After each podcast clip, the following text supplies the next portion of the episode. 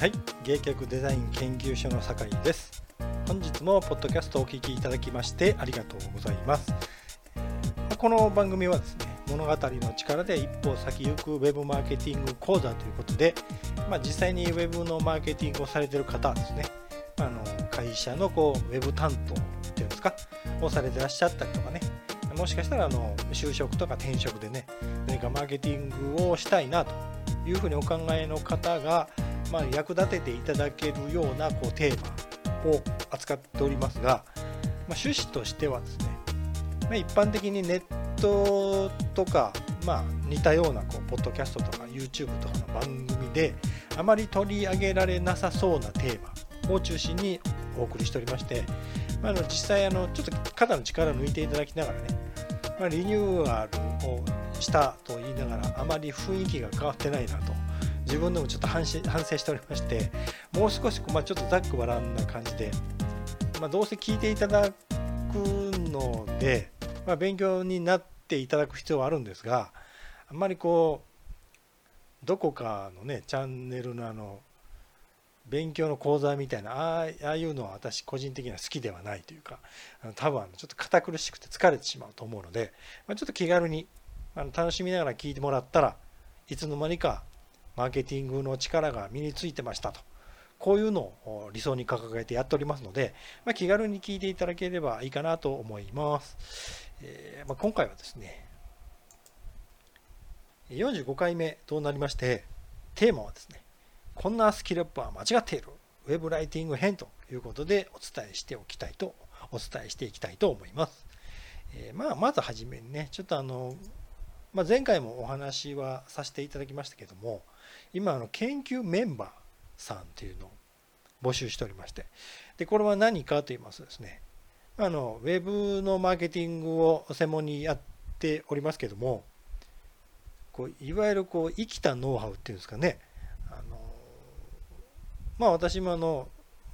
職業柄ネットで情報をいろいろ調べたりとかね、他の方の本とかセミナーとかいろいろ拝見させていただくことがあるんですが、それらの事例はもちろん多分有効だとは思うんですけども、やっぱり日々状況が変わっていってですね、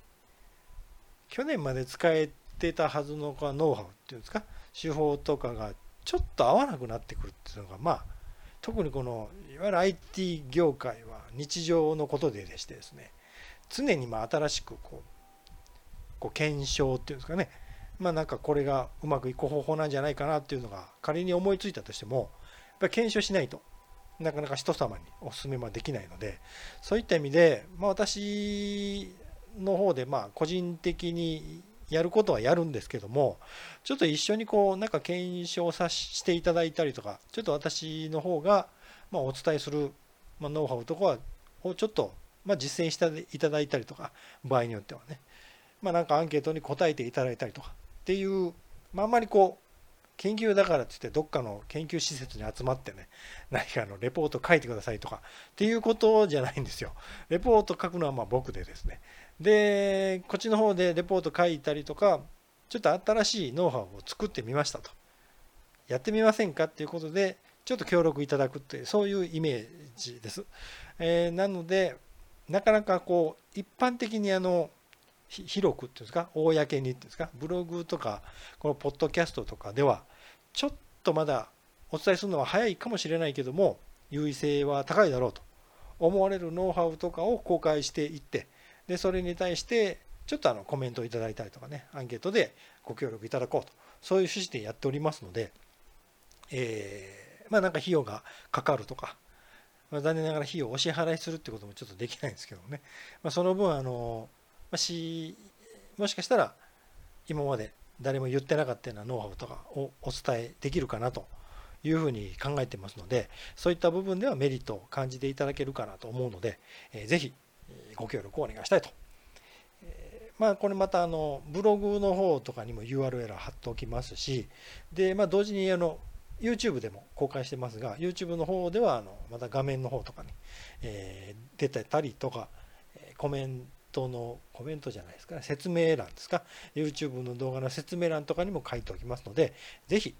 参加をお願いしたいと思っておりますということで、今回はですね、こんなスキルアップは間違っているっていうようなテーマのウェブライティング編ということでお伝えしていこうと思っておりまして、で、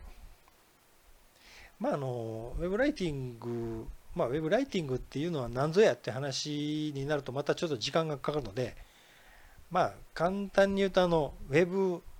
で使う文章をライティングすることぐらいに考えておいてもらったらいいと思いますけども、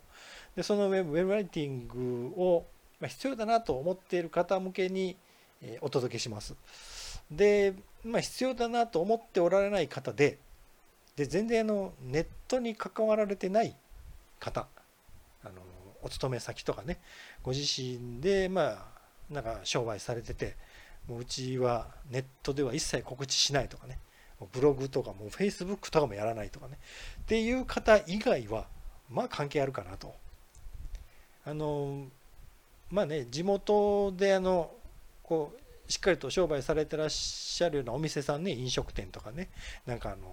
アクセサリーとかね、販売されているようなお店であっても、もうネットで告知したりとかっていうのがもう普通になってきましたんでね。で、逆に言うとネットで告知してくれないともう連絡のしようがないみたいなところがあるんですよね。最近言うとDM っていうんですか、はがきとか封書で、ああいうので例えばバーゲンっていうかね、セールやりますとかっていう案内も来ないでしょ、ほとんど。ちょっとコストがかかるっていうこともあると思いますけども、それを送らせてもらったところで言うとスルーされるっていうんですか、僕もスルーしてしまう方なんであれなんですけどね、スルーでしょ、捨てるでしょっていうね、ちょっと身も蓋もないんですよね。僕、そのプロモーションとかをさせてもらってる立場上、スルーされるとすっごいきついんですけどね。マーケティングとかされてらっしゃる方はちょっと苦笑いになるかもしれませんけど、きついんですけど、やっぱりなかなか反応が得られなくてね、郵送物とかでいわゆるキャンペーンしたりとかいうのが厳しいので、やっぱりネットに移行していく、ウェイトが高くなるかなと。スマホとかタブレットとか PC とかね、そういうのを絶対に使わないと、死ぬまで使わないっていうか、死んでも使わないっていうような方はもうしょうがないとして、もうほぼ電話を使うとかっていうのに近い環境ですからね。ネットで調べるとかね、LINE とかでねやり取りするとかね、そういうのも含めて、ネットでビジネスの告知とかお知らせとか、いわゆる集客とかね、そういったことをしていく場合は、ほぼほぼ文章が鍵を握るっていうのはなんとなくお分かりになると思うんですよ。で、あんまり深く考えておられない方も、ちょっとこの機会にライティングは結構大事かもしれないっていうような方も含めてね、ちょっとその辺をお伝えしていきたいなと思います。で、スキルアップをしていただくのはもちろん大切だと思いますが、そもそもスキルアップの方法が間違っていませんかというような方を、ちょっと問題提起としてねお伝えしていこうかなと思っております。で、もともとウェブライティングっていう言葉をね、そのまま先ほどちょっとお伝えした順番を間違ってしまいましたけども、ウェブライティングっていう言葉そのままはですね、ウェブの文章の書き方とかテクニックみたいなイメージですけどね。で、本当の細かい私が考えるウェブライティングとはっていうのがあるんですが、ちょっとそれはまた別の機会にお話ししようと思いますが、とりあえず間違った努力にならないようなライティングスキルの磨き方みたいなね、そんな話でお伝えしようと思います。で、1個目が、間違いだらけのウェブライティングのスキルアップっていうのをちょっと共有しとこうかなと思います。で、今回のテーマの結論なんですけどね、もう、大体のウェブライティングのうちのこのライティングっていうね、文章を書くっていうことですよね。文章を書くっていうことをスキルアップしようとすると、大半の方が頭の中に浮かぶのが、いわゆる文章の書き方っていうんですか。作文的な話のね、そういう書き方の中で、特にこう表現力っていうんですか、表現方法っていうんですか、言い回しみたいなですね、とかね、あと語彙ってありますよね、ボキャブラリーっていうんですか、ああいうのをもっと増やさないといけませんみたいな話になる人が多いんですが、それは間違いですよっていうのが私の結論なんですよ。で、もうすごく語弊があることをあえて極端な言い方しますけども、文章力が一切必要ないっていうか、文章力頼らない、文章力を上げようとするからややこしい話になるんですよ、あれ。で、まあ別にいいんですけどね、文章力上げてもらうことは別に否定しませんけども、そもそも文章力を上げる時間があったら、本来のこうなんか商品とかサービスをこうブラッシュアップするとかね、そっちの方に時間を使った方がいいかなとかっていうような考えもあって、で、まあ趣味の範囲でね、趣味の範囲っておかしいですけどね、まあ仕事の延長上ではあるんですけども、もう好きで表現力を磨きたいとかね、ボキャブラリーを増やしたいという方はどうぞ頑張っていただければまあいいと思いますが、どちらかというと苦手であるとか、そんなことやる時間があるんだったらちょっとそれこそ家でのんびりしたいなみたいなね、そんなような方に無理やりそういうことをやらないと集客できませんよみたいなのはちょっとまあ間違ってるんじゃないかなと思いまして、で中にやっぱりおられるんです。で、なんか文章力を磨かないといけないっていうのを誰かに言われたのか、昔からなんかそういうふうに思っておられたのか分かんないんですけども、文章力アップ講座みたいなのがやっぱり人気だったりするんですけども、そこかって感じなんですよ。そこはぶっちゃけて言うと関係ないけどなっていう、これからそのなんで関係ないけどなって言えるかっていうのはお話ししますけども、文章力か表現力アップかみたいなね、ボキャブラリーアップを頑張りましょうかって感じなんですわ。しんどいけどなっていう、まあそんな感じなので、それはまああんまり私が考えるウェブライティングとしてのスキルとしてはちょっとずれてるなということになるんではないかと。で、まあ、結論としては、まあ、関係ないイコール、まあ、どういうことが言いたいかっていうと、ウェブライティングのスキルっていうのは表現力とかボキャブラリーの豊富さのことではありませんっていう話なんですね。じゃあウェブライティングの正しいスキルは何なの、一体どんなものをその正しいウェブライティングのスキルって、まあ、坂井さんは考えてるのというお話に移ります。で、まあ、私が考えている、まあ、理想的なウェブライティングのスキルというのはですね、どんなものかというと、自分が書いた文章を、まあ、お客さんですね、まあ、ユーザーさんというんですか、ネットを見ているユーザーさん、まあ、見込み客さんとかね、お客様って言っていいんですかね、からのレスポンスを上げるためのこう技術っていうんですか、技っていうんですかね、テクニックっていうんですかね、それが正しいのかなと。で、表現力を磨くより、どうやったらレスポンスが返ってくるか、レスポンスを返ってきやすくする文章が書けるイコールウェブライティング的には大成功っていうふうに考えてます。で、一般的にね、よくありがちな話としては、表現力にあふれた素晴らしくてこう美しいかどうか分かんないですけども、まあ、いい文章ってあるじゃないですか。いい文章っていうのはなんか売り上げに貢献するっていうね、いい文章だから売り上げに貢献する。ちょっとずれる例といえば自社のサイトとかね、ランディングページとかあるじゃないですか。Facebook のこうヘッド画像、ヘッダー画像っていうんですか、カバー画像っていうのかな、あれっていうのの見た目がかっこいいから売り上げ上がるとかね、自分とこの会社とか個人でされてるこうなんかビジネスの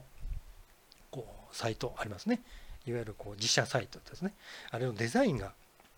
素晴らしいとかね、色使いがすごく綺麗とかね、だから売れるっていう、これ危険なんですわ。っていうか本当にデザインが良かったりとか表現力が良くて儲かるのであれば、デザイナーさんも大儲かりでしょうがないですからね。だってデザイナーさんは綺麗なデザインはされてますはずです。されてなかったらおかしいですからね。それでお金をもらわれてる方々ですからね。で、確かにまあ綺麗だなとかおしゃれだなとかはありますよ。で、綺麗だなとかおしゃれだなっていうサイトから物買いますっていうか、絶対物買いますって、綺麗じゃないサイトより綺麗なサイトを絶対選びますっていうと、ちょっと振り返ったら分かると思うんですけど、選ばないでしょ。また違う話じゃないですか、それって。っていうことなんですよ。違う話なんですよ、実は。だから文章も、まあ、素晴らしい文章っていうのは具体的にどんなのかっていうのの極端な例で言うと、ちょっとなんかこう心を揺さぶられるような、まあまあ詩的な表現とかね、なんか綺麗な情景が思い浮かぶような描写がある文章がもしいいんだとしたらですよ、もうそれこそ小説家の方とか作家さんにもうお願いしていったらいいわけですよ。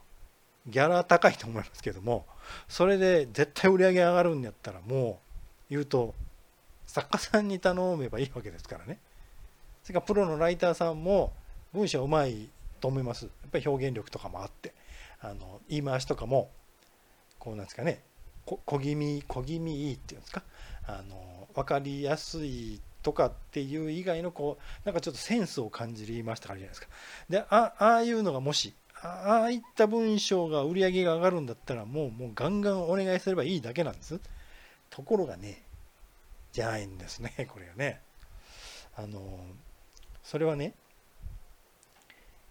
もしかするとメーカーさんとかでなんか商品とかサービスを開発されたり、なんかそういう技術を研究されてる方によくある傾向なんですけども、いい商品が作れば売れるとか、いいサービスさえ提供していればいつか必ずお客さんがついてくるみたいな、そういうのって聞いたことありますね。で、もうそんな時代じゃないっていうのも多分お分かりですね。でもやっぱり未だにそういうのをそういうふうに考えている方がやっぱいるかなと。これ昔はいい商品がなかったので、特にいわゆる戦後の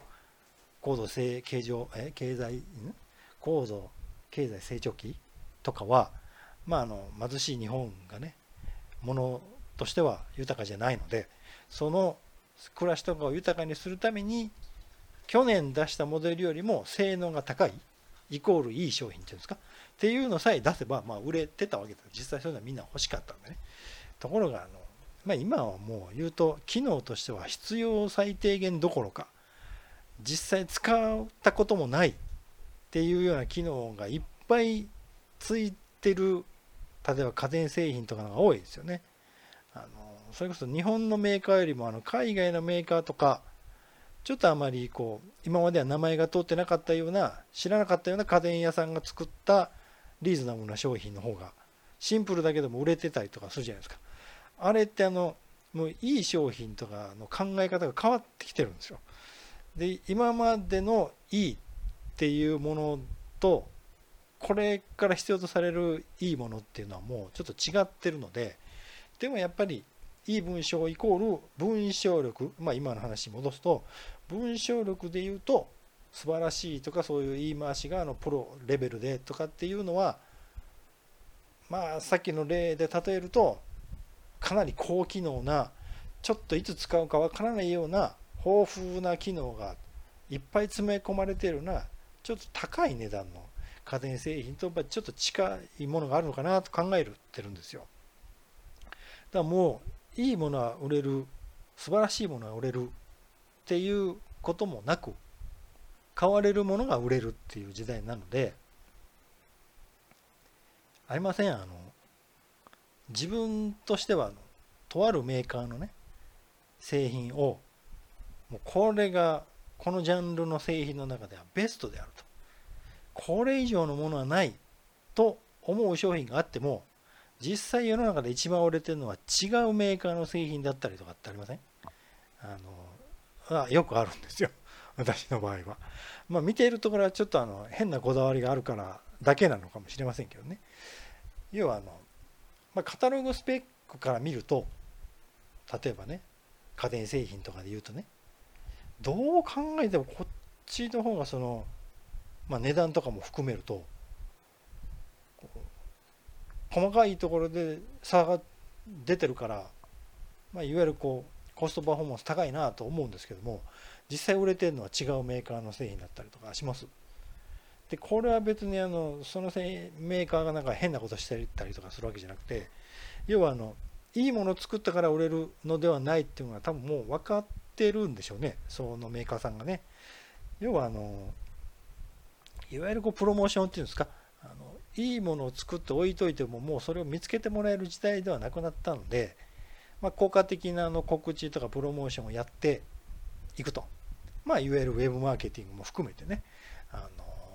テレビの CM とかを使えるようなメーカーさんとかはね、そういうのも使われながらね、いろいろな活動をされていらっしゃる、そういうところに、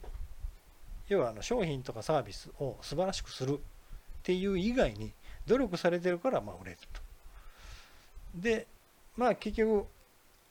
いいものイコール売れるものではないっていうことを、それをウェブライティング的に言うとやっぱりこうなっていくのかなと。間違いだらけのウェブライティングのスキルアップっていうのは、結論から言うと、表現力をいくら磨こうが、ボキャブラリーをいくら増やしてセンスのいい言い回しで書こうが、売り上げが上がるとは限りませんのでねっていうことだけはちょっと押さえといていただきたいなと。でウェブ以外でもそうなんですけど、やっぱりいいものを作りたいっていう特に真面目な方にありがちな傾向で、自分もそういった傾向がよくあるのでね、ブログとかの文章とかを書いていても表現の仕方とかちょっと工夫しようかなと思い出すんですよ。で思い出すんですけども、それを思った後にもっぺん自分を戒めるんですね。言い回しとかをなんですか、よくしようとかね、センスのいいなんか文章表現をしようっていうのは多分もう自己満足だと思うんですよ。もうはっきり言っちゃうとよく見られたいっていうんですか、ほらこんなにすごい文章を書けるんだぜ俺はみたいなっていうようなことはもう卒業、僕の場合は早く卒業したいなと思いながらも思ってしまうんですけどね。でもしそうなられてない方はそもそもそこに行かない方がいいと思います。で念を押しときますと、行くのが悪いって言ってるんじゃないですよ。私は効果があるかどうかで考えたときに、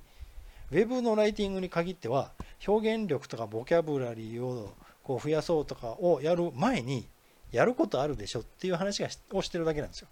それを全部やった後でまだ余力があるから、じゃあ文章そのもののなんですかね、表現力とかを磨きたいというのであればどうぞやっていただいた方が、それは良くなる可能性はもちろんありますが、文章力が上がった文章が売り上げにつながるとは限らない。じゃあ私が考えるウェブライティング的にいい文章とは何ぞやっていうのをお伝えしておきますと、ウェブライティングはもうぶっちゃけ言うとビジネスでやってる話なんでね、個人のブログでなんか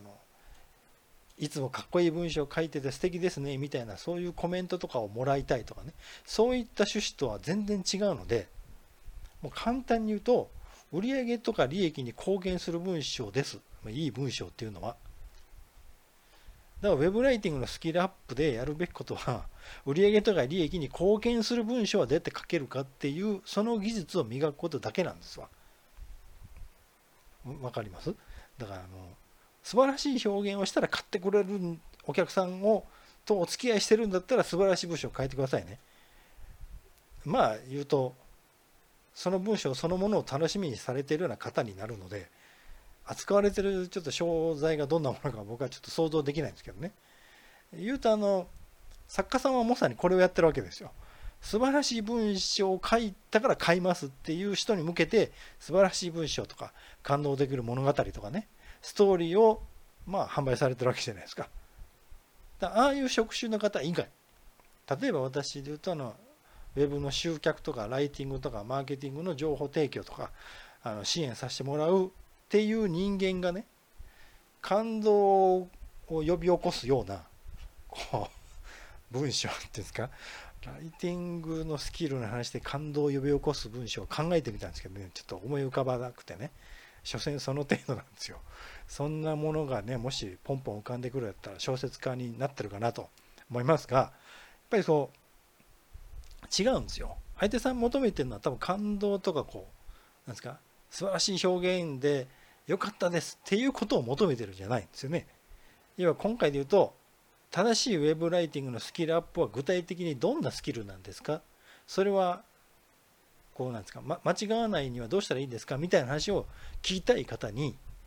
私がそんな情景の描写とかしてもしょうがないですからねっていうことです。で、まあ、よくありがちなのがやっぱりまあ、ブログ始めましたけど全然アクセスが伸びないし、売り上げどころか問い合わせも来ないし、もう今更新してませんとかね、よくある話ですわ。で、まあ、SNS 頑張ってこうなんか友達増やして、なんかいいねをいっぱい一日もう何百個何千個はないかな、何百個はつけてますみたいなね、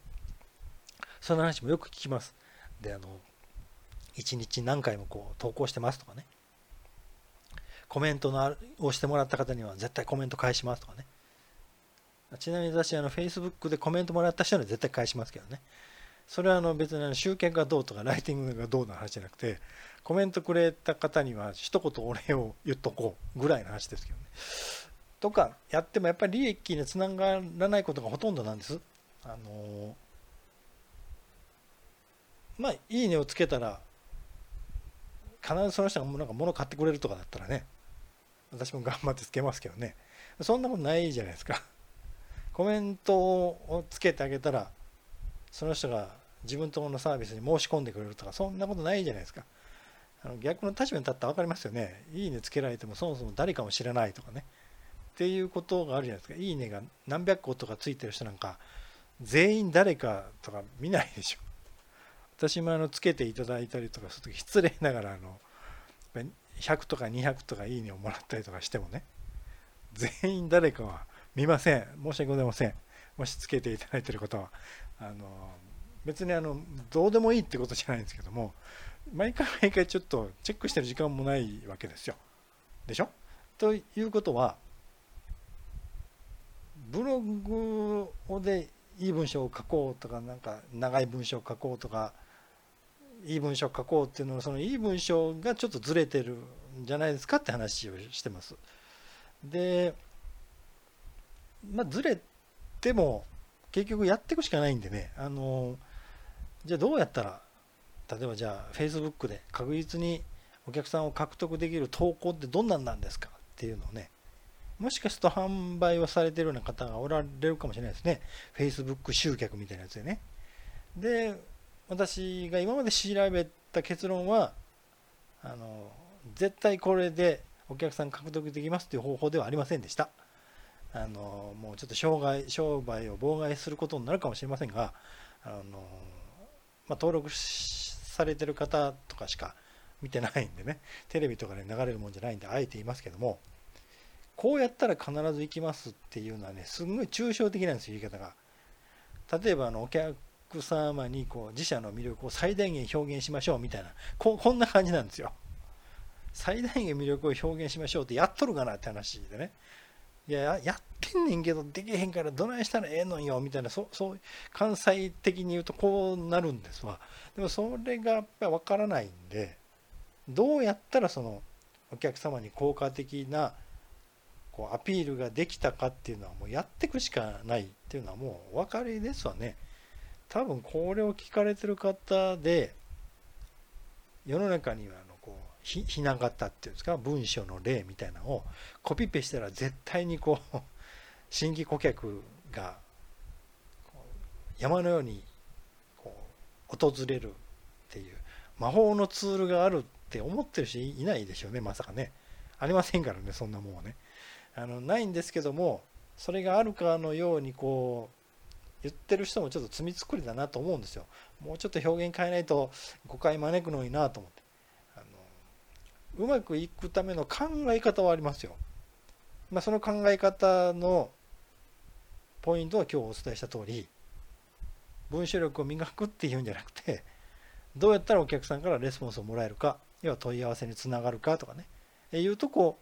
う申し込みとか購入につながるかっていう文章はどんな文章なのかを考えることっていう以外にも言いようがないんですわ。それはどんな商品をどんな人にどれぐらいの値段でどういった方法で売られてるかみたいな、これ全部わからないと答えられないんですよ。でその答えも本当に正解かどうかわからないんですよ。もし分かったら私はもう神のような存在ですからね。まあ、もしそれが 100% できるんだったら多分ポッドキャストとかはもうしないでいっぱい仕事が来てるとは思いますけども、結局はないので試行錯誤していくことになります。で要は私は試行錯誤がおそらく他の方よりも秀でてるかなと思います。だからこそこれが専門でやれてる私のプロとしての立ち位置はそれぐらいの話です。逆に言うと絶対1回目で 100% 確実に利益が出せるとかもうそんなことありませんからね。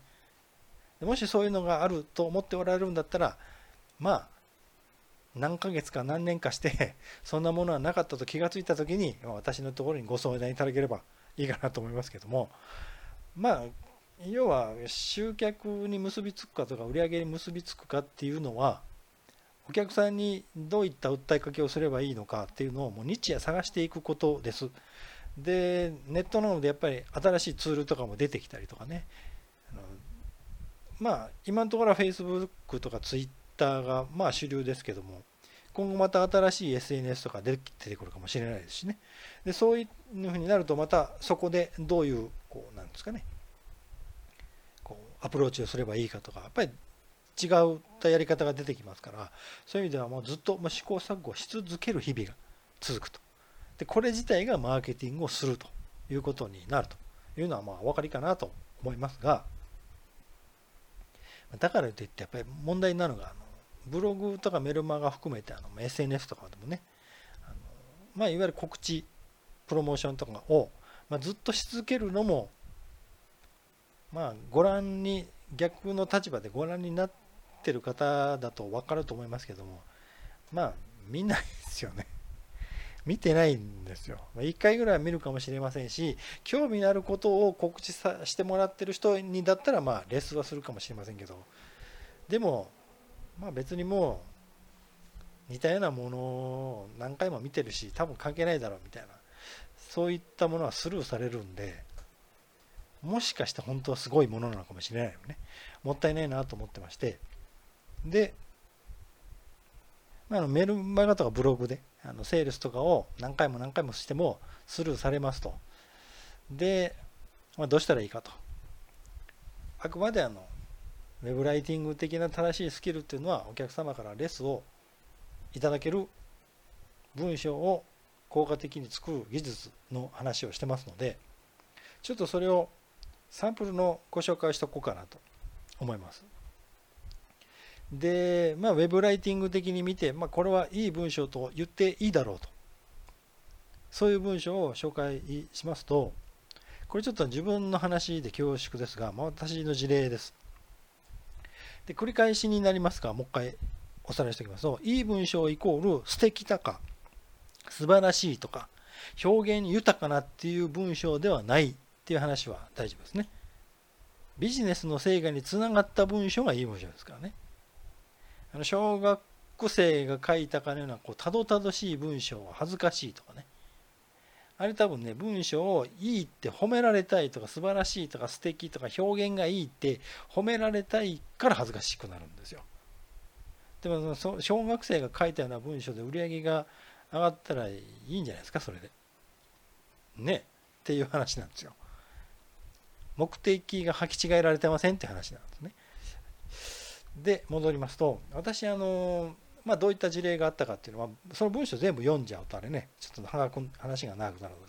ので、ポイントだけお伝えすると、私ウェブライティングの講座をやってますというのをお伝えをしておりますが、ブログとかで告知したりとかね、セミナーの告知サイトとかで掲載はさせてもらってるんですが、これは昔あったというか、今年の初めぐらいにあったんですけどね、あるウェブ制作会社の社長さんからの直接メッセージをいただきましたね、メールでね。で、自分のところのクライアントさんにこう社員研修のプログラムを提供したいと、ついてはそこのカリキュラムを作ってそこで講義する講師をお願いできませんかという依頼が来ました。で、またはですね、これは去年かちょっと一昨年か忘れたんですけども、なんかのきっかけで私のブログを拝見なられたみたいで、そこのプロフィールを読ませていただきましたと。かなりプロフィール長いんですよ、私。もう生い立ちぐらいまではいかないですけども、もう社会人になってからのことを一通り全部書いてるんですね。どういった経緯でこんな仕事をして、で辞めてとかね。でそれを見た方からですね、私特にそういう告知はしてなかったんですが、ちょっと起業をしたいと考えていますと。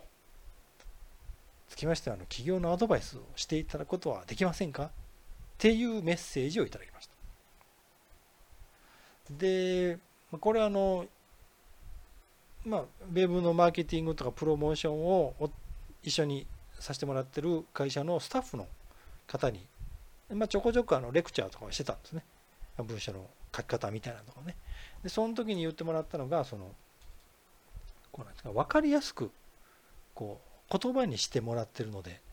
すごく学びになりますみたいなっていうようなことを言っていただいてたんですよ。で、今のはですね、要は結果的にね、例えば一つ目にお話ししたウェブ制作会社の社長さんから社員研修のプログラムを作って講師としてやってくれませんかっていう依頼自体はですね、もちろんですけど、私のウェブライティング講座を開講している時点では全く想定してませんでした。で想定してなかったんですけども、その社長さんから見たら、私は特にマーケティングとかライティング、特にやっぱりライティングのもう専門家だというふうに認識していただけてたようで、もう決め打ちっていうんですか、もうこの方にお願いしようと決めてメッセージを送りましたっていうようなことをおっしゃっておられました。でプロフィールをご覧になった方も、私言ってないんですよ、別に。企業のコンサルをしますとかね、にもかかわらず、やっぱりこういうのが来るっていう、別にこれ今自慢してるわけじゃないんですよっていう結果に結びついた文章は、収益が発生した時点でいい文章って呼んで差し支えないと思いませんかって話なんですよ。で私プロフィールでね、企業のコンサルやりますとか多分書いてないはずなんですわ。ただ自分がサラリーマンを転々として今に至るまでに、いろいろな挫折とかきつい思いとかをしたことを赤裸々に語ってるので、それをご覧になられた方が、この人にだったら起業を指導してもらえるっていう風に感じてもらえたんですかね。多分マーケティングとかライティングの話をずっとしていたのでね。でそれがやっぱりいいというふうにその社長さんも判断してもらえたんですかね。要は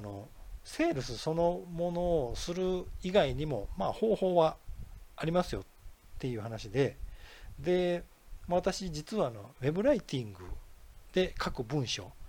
いわゆるネットに掲載するための文章で、大半が実はセールスをしない文章の方がいいなと思ってるんですよ。今のプロフィールの例とかを見てもらってもね。で、ウェブライティングの講座は講座自体に申し込んでくださいねとは言ってますけども、それを社員の研修の講師の依頼はくださいねとは一言も書いてないわけですわ。でそういう意味では別に講師としてをセールスしてるわけじゃないですね。アピールしてるわけじゃないけど、それが認知されるっていう、こういうこと自体がウェブライティングの本当に大事なとこかなと思ってまして、で私は商品とかサービスをアピールしない文章をノンセールス文と呼んでまして、そのノンセールス文を使うことがお客様からレスをもらいやすい、私のようにね、企業研修の講師になってくれませんかっていうレスポンス、企業のコンサルをやってくれませんかっていうレスポンスをもらうきっかけになる文章のことですからね。でそれは例えばいやプロフィール書いたら絶対いいんですねって言えば、まあそれはそれでね分からないですよ、どうなのか分からないですけども、少なくともちょっとイメージはしてもらえましたかね。商品とかサービスをアピールするより実はアピールしない方がいい方向に持っていく場合もあるっていう事例としてご紹介しておりますので、まとめていきますね。ライティング、ウェブに関してなんですけど、特にライティングというのを私としては書き方のテクニックのことではないというふうにお伝えしてきました。で、どうしてもライティングなので書き方っていう言い方、文章を書くことっていうになるので書くそのもの、表現力とかの方に行っちゃうんですけども、ライターさんとか作家さんになられる方は頑張ってそこは磨かないとそもそも食っていけないと思います。でも普通にウェブの担当されてる方ができるんだったらそれはいいんですけども、そこを先に磨くよりお客さんにレスをもらえるには今何を伝えたらいいのかなっていうのを考えて、でそこの表現をどうしようかを考えるんだったらお客さんのことをもう少し深く考えてもらってね、どんなことを自社のお客さんにお伝えすれば自分のところの会社に関心持ってもらえるかとかっていうことを考えてもらう方がよっぽどウェブライティングそのもの、いわゆるウェブ用の文章のスキルアップになると思います。スキルアップというかレベルアップになると思いますから、多分ライティングのウェブライティングのスキルアップイコール文章力ではなく、お客さんからレスをもらえるために一体どんなことをやればいいのかっていうのを考える力になるのかなというふうに思っておりますので、ぜひ参考にしていただければなと思います。ちょっと途中で若干これ放送事故っていうんですかね、いわゆるテレビとかでね、ちょっと空白の時間ができてしまいましたけども、何も問題ありませんでした。繰り返し最後にお知らせをしておきますと、研究メンバーというのを募集させていただいております。で研究メンバーというのは、今日もお話ししましたように、これさえやれば必ずうまくいくっていう方法はありそうでないんです。で仮にあったとしても次のに使った時に同じ結果はまず出ないんですよ。で大体悪い方に行きます。広告で言うと前に出した広告を1ヶ月後、2ヶ月後、3ヶ月後って大体反応下がるんですね。で制約率も悪くなるんですね。でそれは飽きられてるからっていうのもあると思いますけども、言うと見ている方がやっぱ変わるんですね。意識とかもね、で成長されたりもするんでね、でそういった意味では常に新しいことやっていかないといけないっていう、そういう試行錯誤とか検証とかをする研究のメンバー、お手伝いいただく、ちょっと私がお出しするレポートっていうんですかね、配信させてもらうレポートとかにコメントいただいたりとかアンケートをご協力いただくというのがメインですので、そんなに大きな負担もないです。で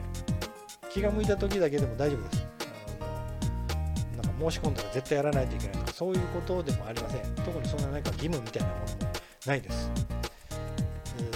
ぜひ、ご協力いただければなと思います。引き続き感想とかこういったものを取り上げてくれませんかっていうようなリクエストとかも随時お待ちしておりますので、そちらの方もサイトをご覧にいただいて、またお送りいただければ嬉しく思います。それでは今回はこれまでとさせていただきます。最後までお聞きいただきましてありがとうございました。